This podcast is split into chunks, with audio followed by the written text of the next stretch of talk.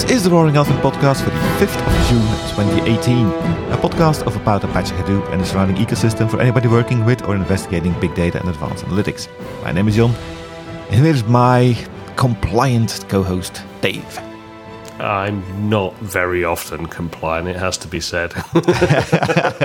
I am often found non compliant. well, I, we actually have a guest on the on the show today to make sure to get you into that compliancy straight jacket. that's that's the, that's my goal for today, anyway.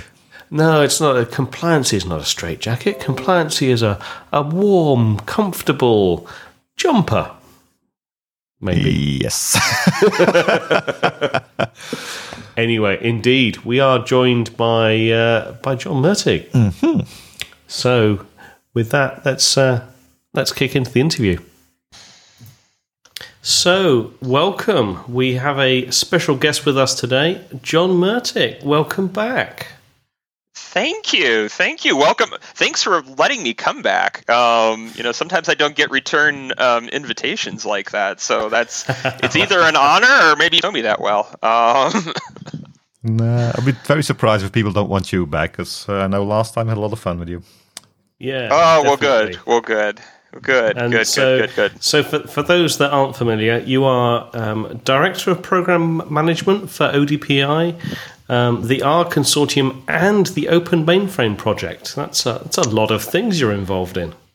Yeah, they, they, they keep me busy here. They're worried. Uh, they worried if uh, my hands get too idle. I guess, right? Um, but uh, no, it's fun. You know, I mean, I've spent I've been I've been fortunate enough to spend my entire career at different levels of open source, um, and while it, you know, I mean, and you guys have been around that, right? It's it's it is not without tri- uh, strife. It is not without challenge, um, but it sure is a heck of a lot of fun, um, and that's that's sort of how I like to look at it. I mean, it's also it's also pretty unique, isn't it? I mean, the the there's the open source world is a, a, relatively small world, and yet it is. You know, nowadays you look around, it's very, it's pervasive. It's everywhere. I mean, the majority of the internet is powered by open source. It is, um, and and and and even more, right? I mean, some of the things we talk about at the Linux Foundation of just projects that we help support, and and we really only really focus on like that that those the, that sort of like that tip of the iceberg you know if you yeah. would i mean if you imagine like a, a hockey curve you know thing in you know in your mind here um, and think about it sort of backwards you know the ones we focus on really those projects that are so pervasive and so used out there um, that they just need a foundation support around it to help you know drive success um, but what's funny is is yeah i mean you know we all here enjoy probably um, you know streaming tv um, you know, streaming networks over the internet and everything. Like that is made possible by software-defined networks and and all of these key open source networking technologies. Like that whole boom is kicked off because of the pervasive of this of that. Um, you know, we're seeing it in the automotive space. Uh, the uh, you know the Toyota Camry is the first um, car that's released uh, that's out there that the entire infotainment system is entirely Linux based um, and is developed by a consortium of auto manufacturers together um, versus licensing the technology from somebody else. And it's and so you know it's it's you're just seeing that more and more. It is hard to not touch a device that is not influenced, powered by, ran by, or could run open source. Um, yeah. It's it's you know it it's honestly probably like one of the biggest cultural phenomenons you could argue since the Renaissance. Um, and I'm not putting that, you know, and I'm not just trying to throw buzzwords out there. I mean, it is it is truly amazing what we are seeing from technology um, in that regard. Absolutely. Couldn't have said it better myself. And now I, I apparently have a reason to go and buy a Toyota Camry. I never thought that would happen. Well, you know, if you're a Lexus guy, they're gonna ha- they're gonna have Linux in those too. So I mean, I don't I don't okay. know where you sit on that. So there we go. I don't want to I don't I don't want to shortchange sounds, anybody here. That sounds much more my speed. okay, well that's fair. That's fair. so let's let's let's go let's go a little bit uh, back to basics. Um, do you want to introduce yourself to the audience uh, who who may not have uh, been around for your first episode? For those that want to check out our first episode, it's episode twenty one back in August second, two thousand and sixteen. But go and go and go on and say hi to the audience. Hi, audience. Um, well done. my my name my name my, yeah my, my name's John Mertic. Um, you know these gentlemen did a great job introducing me here. Um, I work on behalf of the Linux Foundation, um, and you know really where my role is is helping lead, shepherd, um, and direct um, various open source foundations. So um, if y'all don't know really know a lot about the Linux Foundation. Um, one of our primary things that we do is where we have this foundation of foundations model, um, where you know we help you know provide the the infrastructure, the legal guidance, the support, all those things um, for open source foundations that go out there um, and help shepherd open source technologies. Um, a key sort of distinction within that is you know we don't we don't tell technology communities what to do we help mm-hmm. ensure that they can be successful at what they're trying to do and give them that clear space to collaborate um, very easily. Um, with that, we see a lot of corporate involvement as well because when you have a neutral entity in there that gets that is able to oversee um, all of what's going on, that creates a safer environment for collaboration, um, not only for individuals but for corporations. So, so that's a little, bit of my role. Um, I help oversee these foundations, um, running all sorts of aspects of them, operations, marketing, um, you know, sort of you name it within there. Um, and I also have a team of people here also from the Linux Foundation that that help in a, a, a different capacities as well, just to help keep these groups uh, moving forward and uh, mm-hmm. keep the technology rolling. Cool, excellent. Thanks very much for that. So, um, I mean, as we as we were sort of chatting before we got got started recording, it's been sort of it's been quite a while since we uh, since we talked, and you know when we when we initially spoke, it was relatively early in the sort of the ODPI's life back then. Um, for those that, that haven't been closely following what the ODPI has been up to over the last couple of years, and, and I realise it's a big ask because you've been up to quite a lot, but what what are some of the, the kind of the key things that you know ODPI initially uh, was focused around, and, and how has that sort of evolved over uh, the last couple of years? So ODPI was really founded around the sense of um, Hadoop and these big data technologies, they're moving very fast. And the challenge has always been the downstream consumers consuming it. Um, mm-hmm. um, you know, how and, and how are they able to um, you know, work with different variants of how these technologies are assembled. Um, the parlance used often is distribution in that sense. Yeah. Um, how are these communities able to provide sort of feedback upstream? How are they able to um, engage in really in a true open source sense, um, and you know, sort of use the the term that John Mark Walter uh, Walker, I'm sorry, put out there of ha- being able to ha- be an active participant. Um, in your open source supply chain. So mm-hmm. really being able to to not just contribute upstream, but you know be a part of that conversation, understand where it's going, have a vested um, participation level and giving feedback. Um, you know that was that was a missing piece of the Hadoop world. Um, it's not a very uncommon thing that happens with technologies that grow very quickly. You know, you see the technologists yeah. are the ones that typically will will find their way around it, and that's usually what the greatest need is. Um, but as the downstream, you know, consumption comes in, that becomes um, a missing piece of, of building sort of the ecosystem around, and that's that's where ODPI was was chartered to come in around, um, help help make these technologies effectively more consumable um, by the enterprise. Um, so that, that's kind of why ODPI came into being. Now, yeah, it's been a while since we talked, as you pointed out. Um, and boy, hasn't the Hadoop world changed since we last talked. I mean, I mean, I mean, we could just sit back and have a whole podcast on that. I have a feeling. Uh, we absolutely could. But I mean, let's let's let's boil it down. I mean, the the the big thing I guess that's happened since since ODP started is ODPI started is really the the consolidation. Mm-hmm. Yeah, I mean, we're down from. I mean, geez, when ODPI was was launched, I think we were what six, seven, maybe eight distros, depending upon how you're counting. Yeah. Um, and now I mean, we're kind of got ourselves into. Most people would argue four. I mean, they'd throw Amazon there as an option.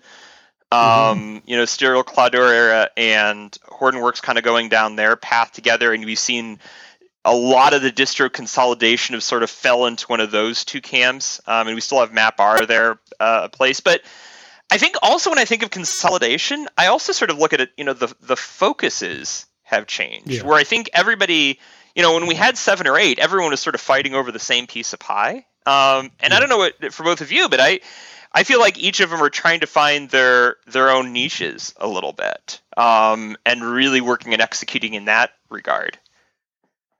Yeah, yeah, I think that's fair to say. I think that's fair to say. I mean, the for for those that aren't familiar with the the ones that have kind of consolidated, I guess the the the the ones that are most well known would be sort of um, Pivotal's um, sort of distribution, which sort of um, you know collapsed or not collapsed, but uh, merged into HDP, um, Hortonworks Data Platform. Um, you know, Microsoft um, way back when were sort of even pre ODPI. their HD Insight was also based on HDP. And then, of course, most recently, um, IBM's Big Insights, um, was, which was that was the big news of last year, um, sort of consolidated into HDP as well. So, were there, were there others that I'm missing? I think you've kind of got the bulk of it. I mean, I think there might have been. I mean, for a while, Intel was a little bit of a player, and I mm-hmm. think they had f- uh, fallen into the Cloudera camp. Yeah, you're um, right. You're right. Yep. You yeah, know, Infosys had something at a certain point. Infosys did have something that I don't I don't know exactly to where. I mean, it was ODPI certified at one point. I don't know where that sits. Um, Altiscale that sort of has folded into SAP, and I don't I don't know exactly where that sits today. Um, mm, mm. So yeah, I mean, yeah, you, it's it's a fair point. I mean, the, the, the the sort of wildness of everybody kind of rolling their own distros sort of calmed down. And and yeah. you know what's interesting is if you also look, you know, just from the pace of technology, the, the pace of innovation that's happening here, right? You know, so what, what was always the talk of the Hadoop world up until right around I would say 2016 when this sort of slowed down is what new component is coming into the stack that everybody has to rush out and include, right? I mean, I'm sure. I mean, I mean, you guys have probably you know went through the laundry list of these, um, and actually, what we're more seeing is components are starting to get kicked out of the stack. Yeah. Um, I mean that that whole dynamic is changing. Yeah, we also see stacks actually splitting into two, right? If you look at uh, the Hortonworks side, you have the HDP and the HDF now. Yeah. Yeah. yeah. And uh-huh. I, I, guess, I mean, it's it's really it, for components sort of um, getting the boot. I guess it's really the it's it's the evolution of those distributions. New technologies have come along and have surpassed some of the things that were, you know, considered cornerstones at, at one point. So. Um, I mean, the the thing that immediately comes to mind for me is um, largely kind of Flume is is largely deprecated in most places now, um, and you know, certainly from a Hortonworks perspective, largely replaced by by NiFi. Um, but then um, I'm trying to remember, Jon, maybe you can remember what was what's the um, uh, the ML framework that was was uh, hot and exciting kind of three or four years ago. Mahout. Yeah, yeah. Oh yeah, that's that's that's, that's gone there. Yeah. Well, they reinvented yeah, themselves. They're called Samsara now, and they're kind of yeah, on top of uh, reinventing Spark. themselves. Yeah. Yeah.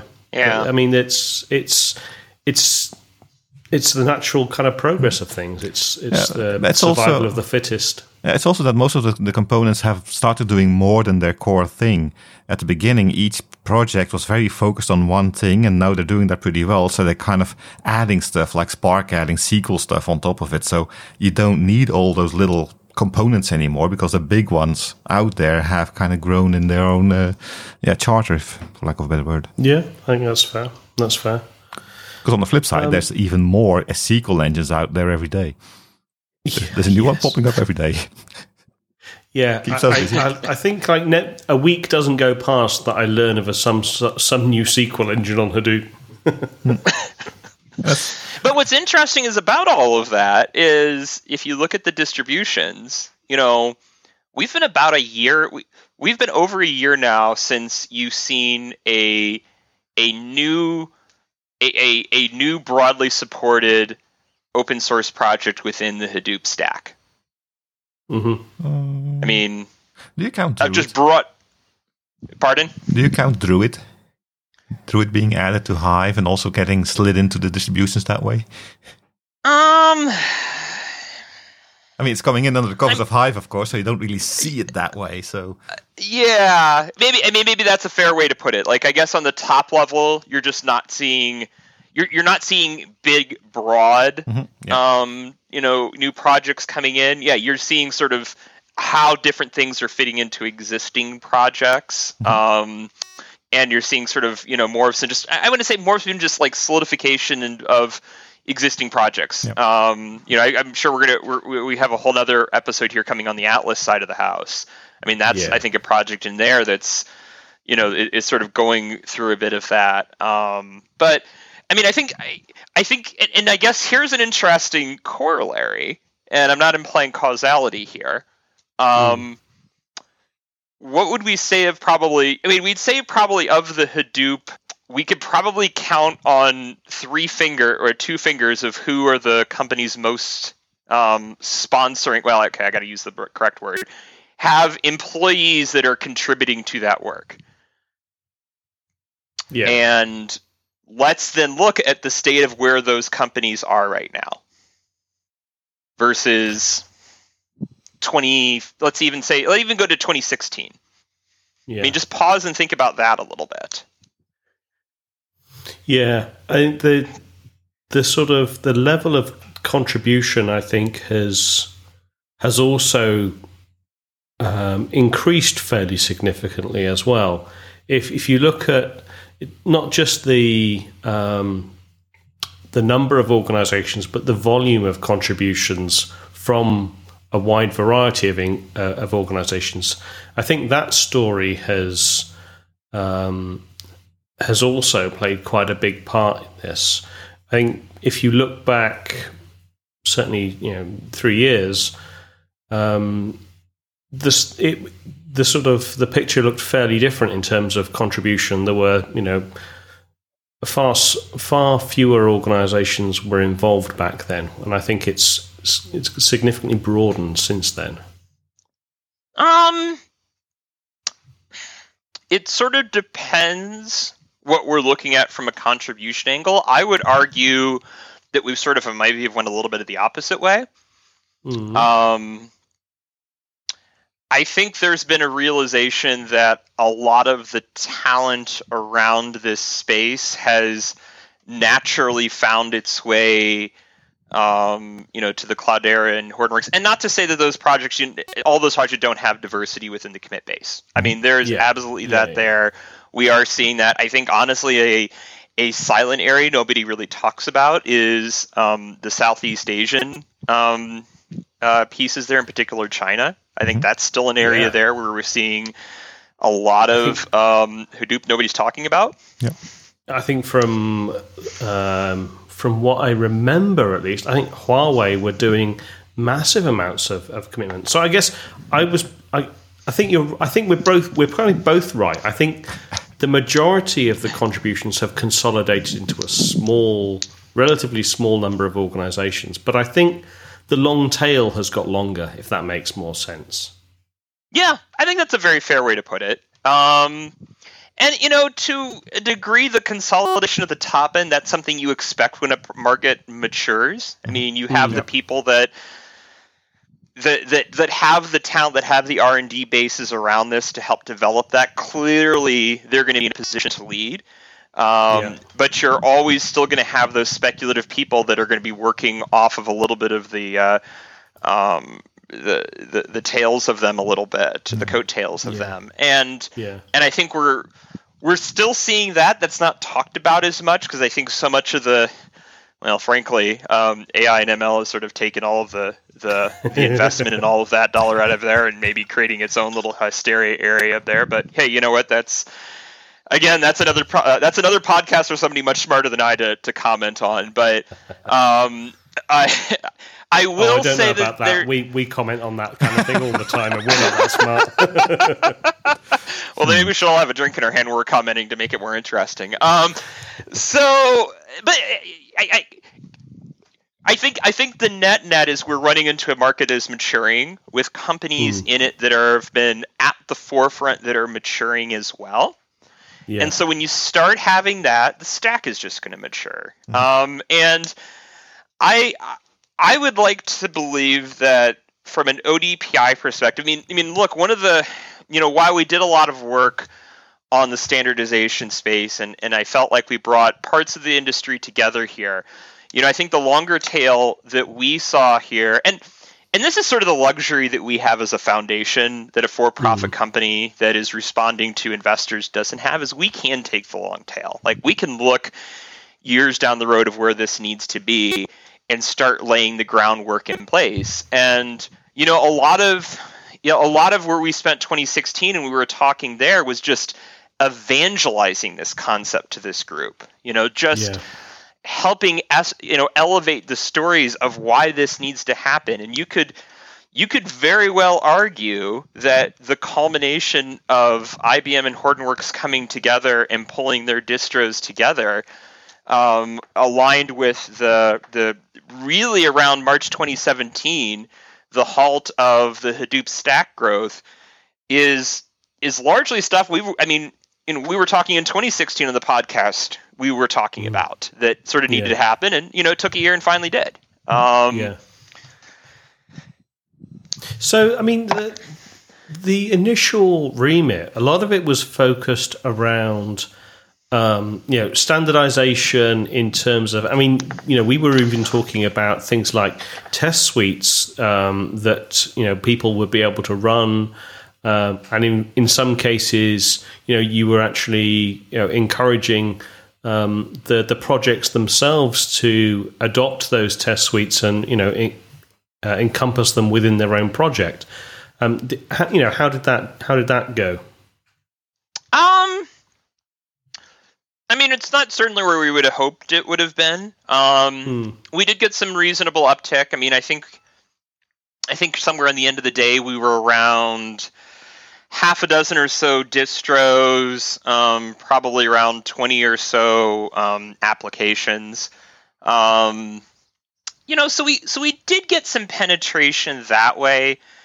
Uh, I think we saw that after time that sort of slowed down. I mean, I think you know one of one of the challenges I think we ran into in that front was we were sort of we were legislating from a point of what can we all agree on that mm. we're currently doing um, versus what can we all agree on is the right way to do it, but that's not necessarily what we're all doing, but maybe it gives right. us something to strive for, right? Yeah. Um, which actually there is so there is some work with an ODPI that's actually looking to correct a bit of that problem because I think that's mm-hmm. you know that's always one of the things like if you put a if you put a a standard out there, if you put you know compliance program out there, um, the natural thing makes it all or nothing. And, and we spent a lot of time, you know, the, the technical community spent a lot of time actually digging into some of those nuances and and recognizing them. Some of them were just tricky, and frankly, I think sort of that held back a bit of us being able to expand out um, the stack. Um, it sort of is an interesting, you know, uh, segue here into sort of what we started to learn. I mean, that's one of the things that we learned there, right? It's the stack is complicated. I forget. I heard somebody say this. Um, where, where they said, you know, Hadoop is complicated on purpose. um, and you know maybe that's so companies can make businesses around it. I don't know, but, oh, it, but it, it, could be. I don't know. But I mean, it's, I mean, you think about it. It is. It is. I mean, this is, this is you know some pretty technologically advanced stuff here, right? I mean, there's some pretty I mean, you know, it, it's it's a bit of a departure um, from the approach on how relational databases, you know, not only just function, but just how you deal with data in it. I mean, I think we might have talked Yeah. about this before in there, right? Um, but what what we what we were finding out is, yeah, hey, the technologies are complicated. There's still a lot of you know nuances. There's still a lot of you know very you know tight use case requirements. All all these sort of things. We were you know coming to grips with was where people are actually using it. Like we we hear you probably heard the term thrown out there.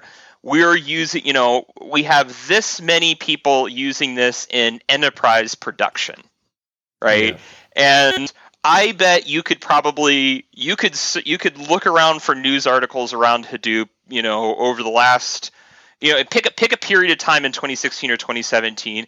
You could find wildly different numbers of what the market penetration is from the 20% to the 80%. Yeah. Um, yeah. Li- lies, damn lies, and statistics, right?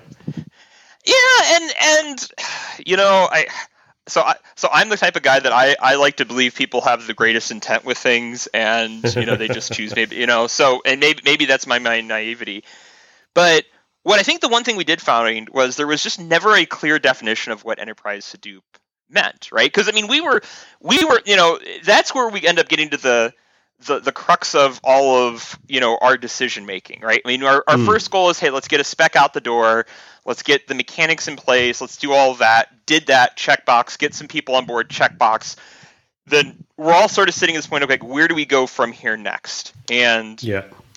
Where we saw, you know, is the conversations that I was having, the feedback that we were getting, it was all still the challenge of we are having trouble really implementing this enterprise wide. Um, Yeah. we know we're buying some stuff. We know we're putting this in a lot of places, but you know the gold star of when this is enterprise one is when, and- I'm going to throw out some Gartner terminology here. Um, I think y'all are familiar with mode one, mode two IT. Yeah.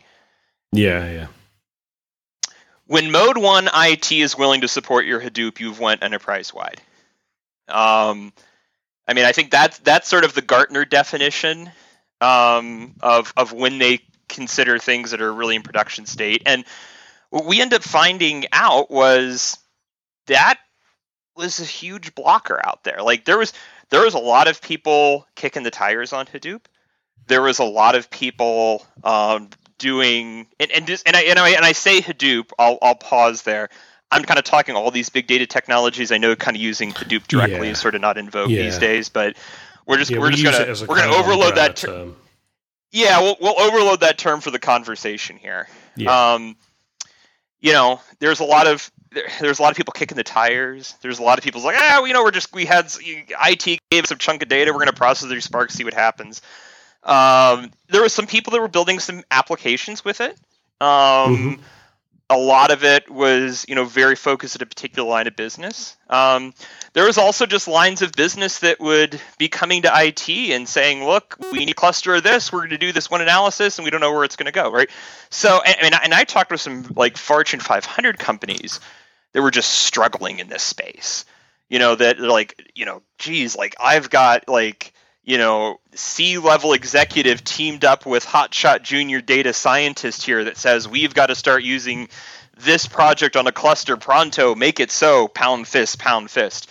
And you know their their response was, okay, we're just going to fire up more clusters. And so, I mean, we're in general there is a sustainability problem brewing there, um, and we were trying to figure out what we do about it. Um, you know where the whole sense of this was going, and um, you know that's that started to lead us into you know how we want to sort of adjust around focuses. I mean, it timed well with you know some of the other things that were happening in the market and some of the things that we Mm. were seeding out in the market, and uh, you know it's it. It, it, it it became a very interesting set of affairs that we sort of saw coming.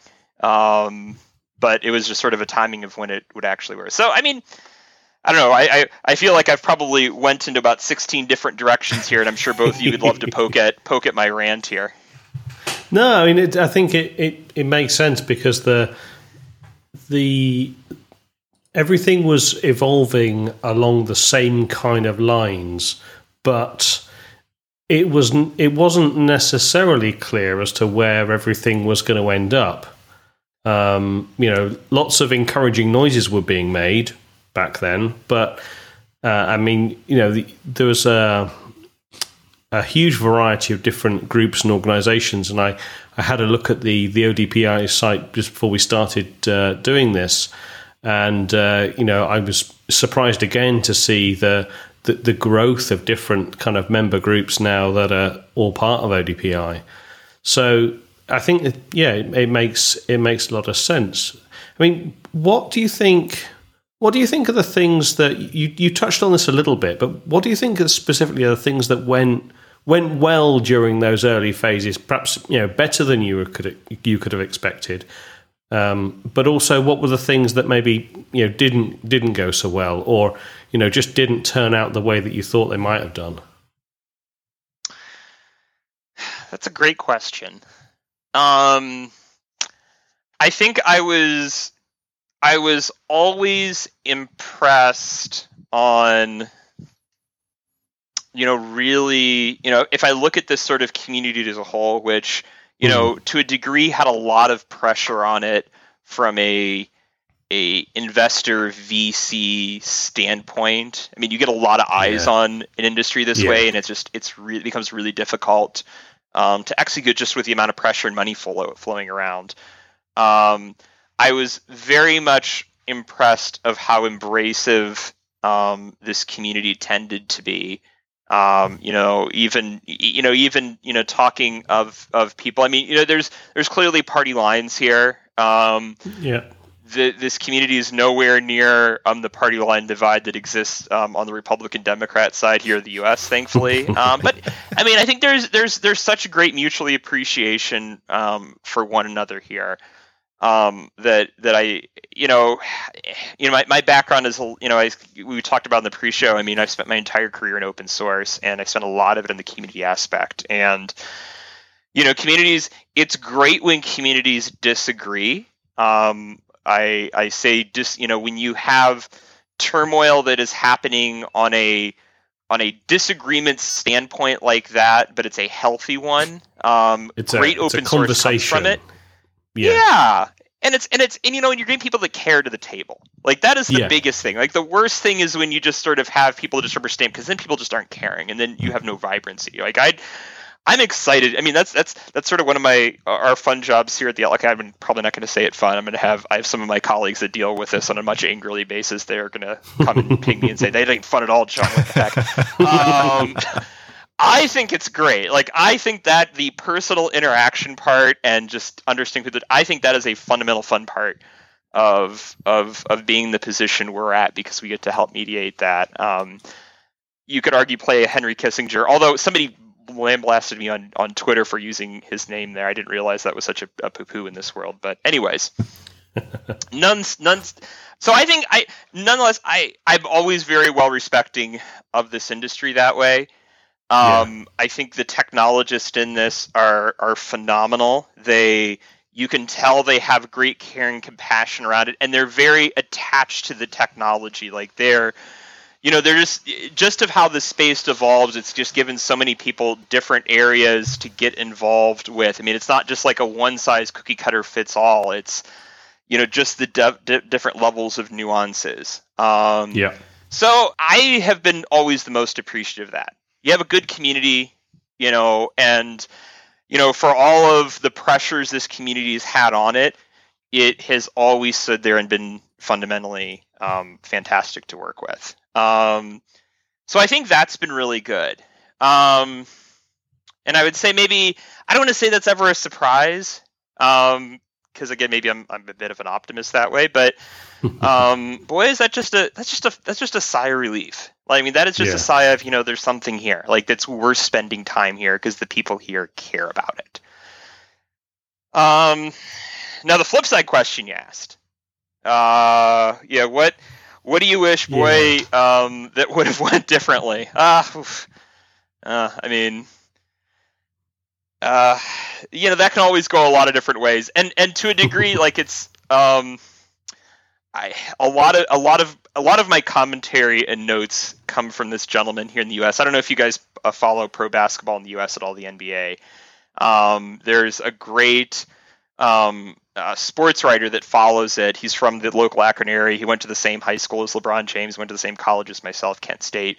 Um, his name is Brian Windhorst, and hmm. I always like to follow. I, I, I, I like to listen to it. He'll never listen to this podcast, so I can say whatever I want around him. Um, maybe he should though. Uh, he's a little bit of an analytics geek. Um, but you know, I always appreciate is just just the the way that he kind of takes the broader picture view, but sees some of the interesting subtleties sort of along the way. But, you know, hmm. one comment he has in there was saying, you know, winning a championship means never having to say you're sorry. Um, I wish I would have got to the point where I could say we won, we, we won something amazing, so we would never have to apologize or feel bad about anything. Um, but you know, we made you know there, there's there's missteps we made along the way. Um, yeah you know, I, I, I think there's obvious. I, I think on the market awareness and driving a ton of work there, um, we did probably an amazing job being in front of every single analyst, every piece of press. We got tons of coverage, considering the fact that you know, you know, people look at these foundations and and and think they're like swaths with money. I mean, we are we are as tight as can be of being able to fund what we do um, and we have to make a lot of hard decisions, and we have to ask a lot of favors of our member companies um, who are investors in this. I mean, you know, it's just sort of the model that we have. They're they're they're investing in it. They don't tell what the technical community is to do, but they're investing in what the foundation's out there to accomplish. Um, yeah. We've been very fortunate that our marketing and PR teams, and I've have great colleagues here. Um, I'll call them out by name because they're just great people. Um, Natasha Woods and Greg Wallace um, they our board and our community constantly commented how we were getting more than our fair share of um, coverage out there, and being able to be able to have sit downs with folks like Merv Adrian and Brian Hopkins and um, you know folks like that. I mean, it's just it, it, was it was it was amazing, and I think yeah. we at least helped instill a lot of how we look at the open source community through them and I feel like they're as I've seen some of the coverage that they've had in there, I'd I'd like to see I, I see some of the bits of how we look at open source has been very helpful in how they're covering it. Um, so, you know, shoot, you know what's funny in there? I completely again dodged the question that I was that you guys wanted me to answer. Um, yeah, I mean, I, I think we just ran into some tactical stuff that just, you know, I mean, I think part of it we we I, I I think not understanding all of the dynamics of the party split I think was difficult. Um, yeah. I think not really pushing ahead on the spec growth very effectively. I think we ran into difficulty. Um, you know, I, I, I mean, I think a lot of it was just speed. We just, in in some ways, we didn't move very fast enough on the technical side, which I think was done intentionally because the whole idea when you're trying to you know bring compromise is it's a slow process. Um, yeah. that said you have a fast process on the other end and you have to be able to balance both of them. Um, that all said um, i'm not entirely convinced that our execution is a foundation necessarily would have changed the state of affairs. You could argue um, that maybe that's the goal the goal the whole time along, right? I mean, foundations aren't meant to stay here forever. Um, I yeah. I have another one, my one other project that I lead, the Open Mainframe project. Um, the joke we have amongst the board is, you know, the the if you want to throw a BHAG on a foundation, um, you know, the BHAG for the Open Mainframe project is there shouldn't have to be an Open Mainframe project one day, um, because that because that you know mainframe knowledge throughout there should just be there. Like that should be just implanted. There's no x86 foundation. yeah. Um, so so maybe there's a little bit of that. You know, maybe you know maybe we did as good of a job that we could have, and we influenced everything in the right way to set up um, and maybe we also just uncovered some things that the Hadoop world didn't know about themselves and we made our impact in there. Um, so I don't know. I'm I'm always I'm always mixed on I, look, I'm one of the toughest persons on my own self and beating myself up about things. Um, and and and I've looked at this a whole lot of different ways. I don't think we could have done too much of anything different that might have changed the outcomes. But by also the same token, I feel in a way we've shifted the conversation to a better to a better place of maybe where it needed to get to. Yeah, I think that makes sense. I think that makes sense. Um, so if we've now kind of shift the focus a little bit to the what I would see as a, a very very diverse set of members now to the ODPI. Um, can you perhaps talk a little bit about because one of the things that you mentioned, you know, towards the, the earlier part of this was that it's it's not just about kind of you know throwing code in about uh, into these kind of projects. There are lots of different ways that organizations can participate and it's it's a part of you know telling the story and it's about you know, some some of it certainly is about awareness. But can you give some some examples of the, the different groups and you know what they've what their contributions have been to the ODPI from a from a corporate membership perspective? Yeah yeah. Um great question in there um, there there are generally like a handful of reasons of why you are driven to be a corporate member. And and remember, like all of these foundations, like there is a there is a very much legislative and executive branches of government of how things get done. Sorry to use another U.S. politics um, um, pun there. Uh, We've had a fun time on this side of the pond. I don't know if you've heard about it. Um, Just a little bit. Uh, they yeah, Britain, yeah. So. we could compare notes. Um, yeah, yeah. so we we purposely ensure that our any technical leadership and governance is separate from the business side of the house. Um, and so we have a lot like it's a the, the, common thing that's always thrown out there is like, oh, well, geez, uh, there's this project out here to participate. You know, you have to pay to play, right? Pay to mm. play. You hear that term that's thrown over and over with foundations. And here's sort of the reality of it. Um, technical communities are open to anybody. Matter of fact, I mean, if I if I start talking with a company around participation, the first thing I tell them to do, and maybe I'm a horrible salesperson for this, I don't know, but the first thing I tell them to do is go check out the GitHub, go sit on some of the community calls, go participate in some of the mailing lists, go check out what's going on, and and get a feel for what the value of this project is all about.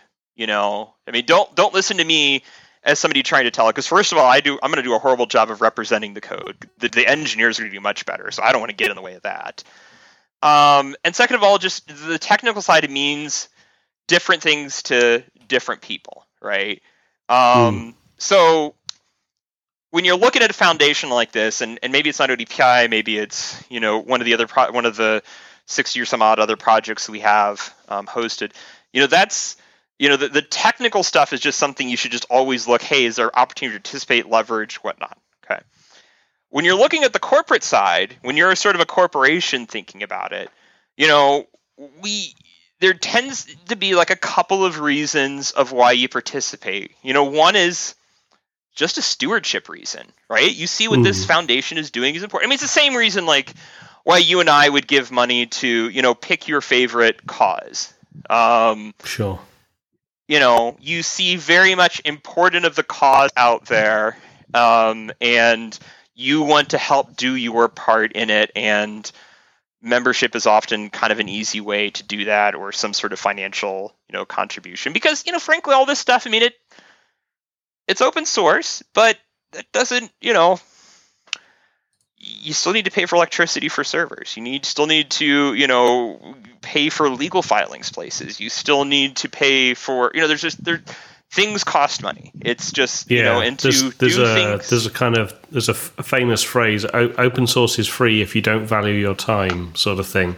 You know, there there's a there's a whole bunch of additional things that you need to think about, even if you just go open pure open source. Yeah, and and and and that's just for you as just a user of it. I mean, think of the person that's creating it. I mean, Hmm. they're going to have to spend time of, oh, geez, I mean, I have people contributing code. I got to go here and, and process through it and read through it. I have to make sure that, you know, if somebody's a downstream user of it, is the code pedigree clean? You know, what about, you know, security? Is somebody keeping up on that? You know, there's just, there's, there's all of, there, there's a whole laundry list of things that come along with doing open source the right way that they take people's time. Sometimes they just cost money, and and which I'd argue people's time is probably also money as well because you know um, my kids like to eat, and so I want to make sure that I have money to do that. I, I don't unfortunately. I mean, I live in the countryside here, but I don't have much of a farm um, unless they're going to eat tomatoes all day. Um, so I mean, these these things, you know, they they take they take funding to drive successful, and what we see is is when you invest when companies invest money in this, the technology just ends up thriving because there's more of these resources available. There's more of these things to tap into um, to help drive that. So companies see stewardship. They say, "Hey, we see this. We see this important. You know, we need to give money from a stewardship angle." Um, you know, there's also companies that like to join for um, kind of that like neutral thought leadership perspective, right? So they want to be able to see, "Hey, this is a technology that we want the public to know that we are aligned with. You could, which okay, you could argue stewardship is a similar play there, but I would say that you know in stewardship it's you know we're doing because we know it's right. Um, the other half is we're doing it because we're also hoping to see sort of marketing benefit from this and an opportunity that opens up.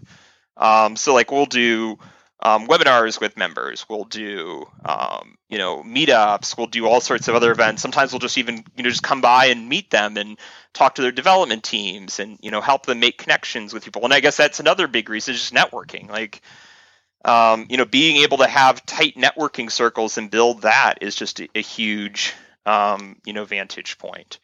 Yeah. Um, and and and I would think probably ends up being sort of the third is you know where we get into like and it sort of ties into all of these to a degree, but it's being able to use those industry marks to help yourself stand out. So what I'm thinking here is um, our compliance program. So one of the things that we we've done is anybody who participates in our compliance program, anybody can test their code to see if it works. Um, if you want to advertise the fact that I'm ODPI X compliant, um, that is a membership benefit um, because those are marks that we that the foundation owns, and you know you're effective. I mean, think of it this way: you as a company is effectively profiting off of the fact of being able to use those marks. Um, so being able to give a small portion of that back to the foundation that's maintaining the infrastructure and requirements to do that is a is a very sort of simple piece there, and it's entirely dis- it's sort of disconnected from the technical side of things because you're not it's not really a technical contribution or technical benefit. You're still getting the code, but it's being able to use a mark mark. Um, yeah. So, so I guess I mean those are sort of where members end up driving value when they participate here. Now, what that ends up meaning to each member is entirely different. Um, you know, if I look at you know probably some of the larger, like if I look at somebody like Hortonworks, I mean they're a company that is basically their back end of every of every engineering effort they do is around open source. Like they are spread all over doing tons of great work collaborating probably you know that that is sort of where their dna lies um, i mean they have commercial products and they have some proprietary stuff they've built on top but the net of what they do is is helping is is working in a true open source uh, model and nurturing those communities um, and then using you know some of the products and the, the open source projects that come out of there and those eh, you know enhance their products right um, and it, and it actually sort of fits in very nicely into where we sort of see the role of like open source projects as it fits into the sort of the whole overall landscape of of of what we do but we can we can jump into that in a little bit later um, yeah. Yeah. You know and, and i look at you know there's other vendors like ibm you know they they value the collaboration aspect. They value being able um, you know to work with other vendors.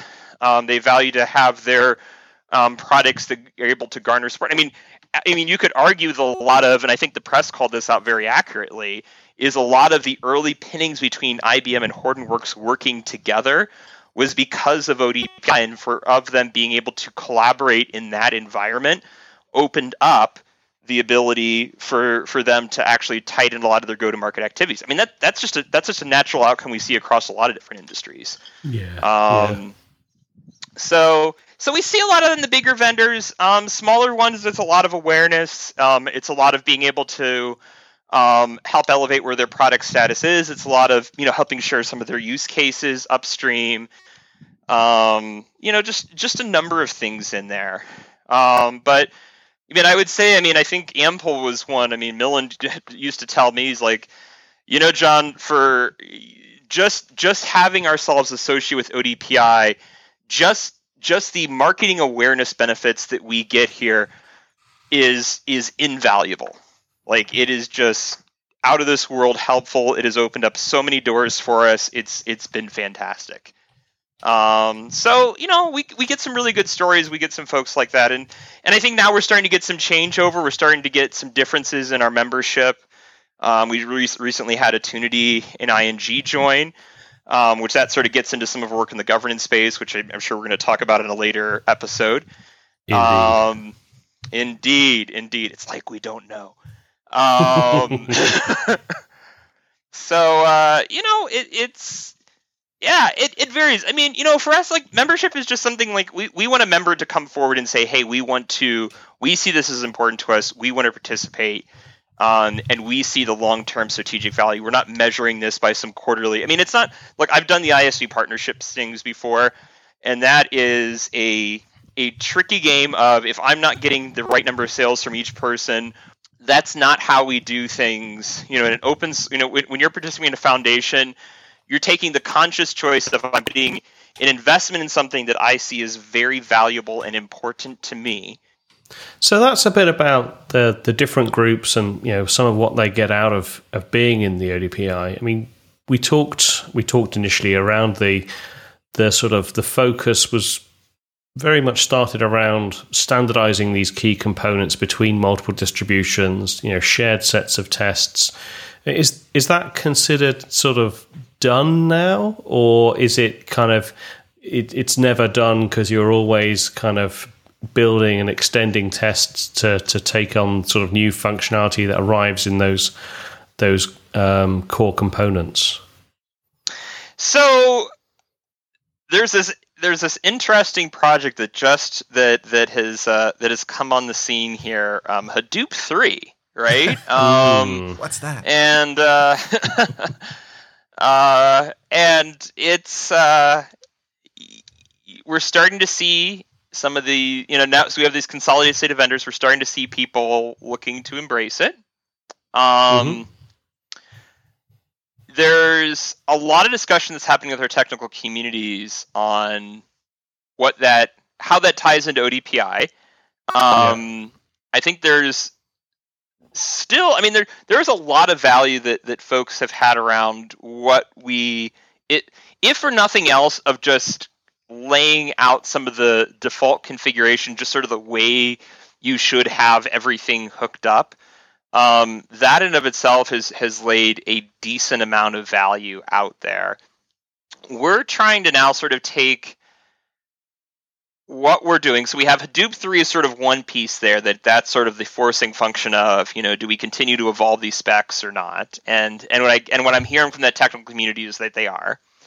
But then Mhm. i think we alluded to this earlier of you know we went down one path of let us make the 10 commandments of hadoop that every distribution should follow and the challenges of agreeing oh, at all those 10 commandments should be or if anybody even agrees that any of those shouldn't be commandments.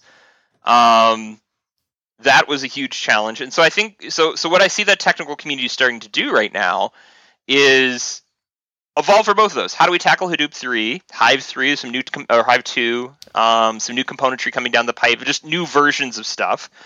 Um, and how do we involve our test suites to be able to go deeper, to be able to go wider, include new um, new projects, but at the same time, um, be able to draw the value downstream. I mean, one of the things that we had learned um, from one of our, our, key vendors, I think SAS actually, um, mm-hmm. was you know they're you know an interesting thing of value to them. It's it the pass or fail is a great thing, but knowing what to expect when I encounter a distribution is or just a different release is a huge value. Like just knowing that okay, I'm going to run and test this. You know, I'm going to say okay, you know, Cloudera's came out with a new version of uh, you know CD uh, CDP, right?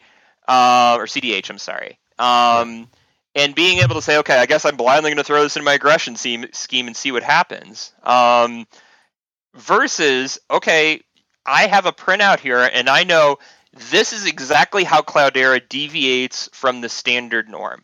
And if you know that ahead of time, that saves you just a ton of time of, you know, not, not only just sort of your sustaining engineering efforts, um, which a lot of these folks, I mean, frankly, I mean that that is something I heard more and more from vendors over you know the past almost three years of of me in this role was, you know, they are tired of being surprised by every single release of HDP or CDH or what have you that has like some trivial break in it that screws everything up for them, um, and they can't figure out it until they start going through regression testing, and then they already have customers that are trying to use it, and it's just a big nightmare. Them being sort of ahead of the game of knowing what to expect is a huge value. Um, and and they can sort of plan and contingencies around it. So the net of so so so basically so right where all that fits in is that is where that group is wanting to help go. Can we go deeper into the testing um, and just use this as a very much of a tool to elevate the issues? And then at the mm-hmm. same time, um, you know, shift a lot of how the compliance to be a full pass fail to saying, okay, compliance means that you know you might be 90 you pass 90% of the test or something. I don't know. I mean i'm just i'm just totally just pulling this out of thin air here. Yeah. But but being able to sort of help change that definition there and in the end of the day we're sort of achieving the same thing right? Because if you boil it down that's what that's all compliance is really in certifications about. It's about being able to have a degree you know trust one but just not be surprised. Um and if if if folks can sort of help get into that mindset um, then, as opposed to where where a number of you know vendors were without with with Hadoop, where they were just kind of sitting on the like, okay, we're going to do enough to get this working, but you know, to be honest, as an error, we're just going to put a ton of time and investment and hope for the best. Um, now they end up getting into a forward area of okay, I have somebody who is looking out for the breakages for me, and so I can need, so see where these are coming. I can selectively get ahead or behind them. I can you know early ahead patch. I can I can figure out sort of what I need to do with it um, before I have a customer coming and yelling at me. So so that's where I'm seeing a lot of that program going. So I don't at all see yeah on, on one aspect technology keeps moving. Mission accomplished is never going to be done. Um, but by the same t- aspect, I think we've learned that there might be better ways of working of attacking this problem um, that's going to help be more inclusive for the industry versus driving too much exclusivity. Nice, nice. I mean, it, it's the the similar sort of corollary I often hear is is when organisations are asked, um, you know, how are you doing on your sort of digital transformation journey? You know, any of you done yet? Of course, the answer should always be no. You're you're never done because the digital transformation yep. is a continuing, ongoing process. But uh, no, I think that that's that's really good. So, I think that the final question around this is, um, you know, just any thoughts really on how the uh, how you think the customers have matured over the last um, over the last three years. Um, I mean, they definitely have. Um, and you know, I think part of it is, you know, I, I was talking with a Gartner analyst a year ago, and they said there was mm. a there was a difference of how U.S. and European companies buy technology. Mm-hmm. And they were very emphatic about this. And I'd love to see, you know, you're you're you're you're you're on the other side of the pond, so you can you can help validate whether this person was right or not. But they said the U.S. philosophy was executives huddle, buy a technology, everyone in the organization scrambles how to make it work. Um, the European philosophy is spend a ton of time on requirements, um, requirements gathering, pulling together strategies, all of that. Like do a ton, ton, ton, ton of legwork, and then use that as part of a thoughtful, long-term product buying exercise um, to make a selection. In the end of the day, you sort of end up in the same place. You have different methodologies of getting there and different levels of strife, and I don't think either are perfect. Um, but that is that is certainly um, an interesting thing. So in, in essence, like the U.S. buyer is is very much more reactionary. Of they want to stay up yeah. on the curve. The European buyer sort of hangs behind a little bit. Um, mm-hmm. So they overthink the buying decision um, yeah. Quite a bit. I mean, I don't know. I mean, it sounds like for your, I I, I sense uh, virtual um, nodding there. So yeah, like yeah. I think I think I I would I would. There's always exceptions to prove any rule, right? But I, I think that's mm-hmm. broadly. I think it's broadly accurate and broadly representative of of of what I see. Um, so yeah, I think that's I think that's very much the the sort of the the broad strokes of what uh, we see in terms of that. And are you saying that you think that that's that's that's changed? Um, so I think us Americans are always going to be the way we are. Um, so I don't know. I, I, I would I would hearken to not say that that's the case. What I would say is, um, there there are a lot more chief uh, chief data officers now than there were five years ago, and we're starting to see more in i mean data dri- driven is is all has been sort of the you know the fun term that everybody has thrown around for eons here for it yeah. feels like eons i mean at least for the last eight to ten years. Um, that's starting to get more into a driven practice i think we're seeing. We're seeing a lot of that as sort of formalizing down what what when i think what the net is that we're seeing here is um, the customers are starting getting a sense of what they what they're getting to work with. Um, and they're starting to understand sort of their own needs and requirements. And like i said i mean both the european and the us buying journeys you know sort of predicate at some part of the process you're you're learning what you really need and you're learning what is really of value to you. The US is sort of more of let's throw crap at you and you'll figure it out through there. The European model is let's just talk it to death and how there and and I'm not I don't want to knock either side. You're both wrong in your own way. Um, yeah, but the, the right the right answer is probably somewhere in between, right? yeah, yeah, yeah. Um, and and I think that's sort of that's I think customers are just they're starting to get just a better feel for this.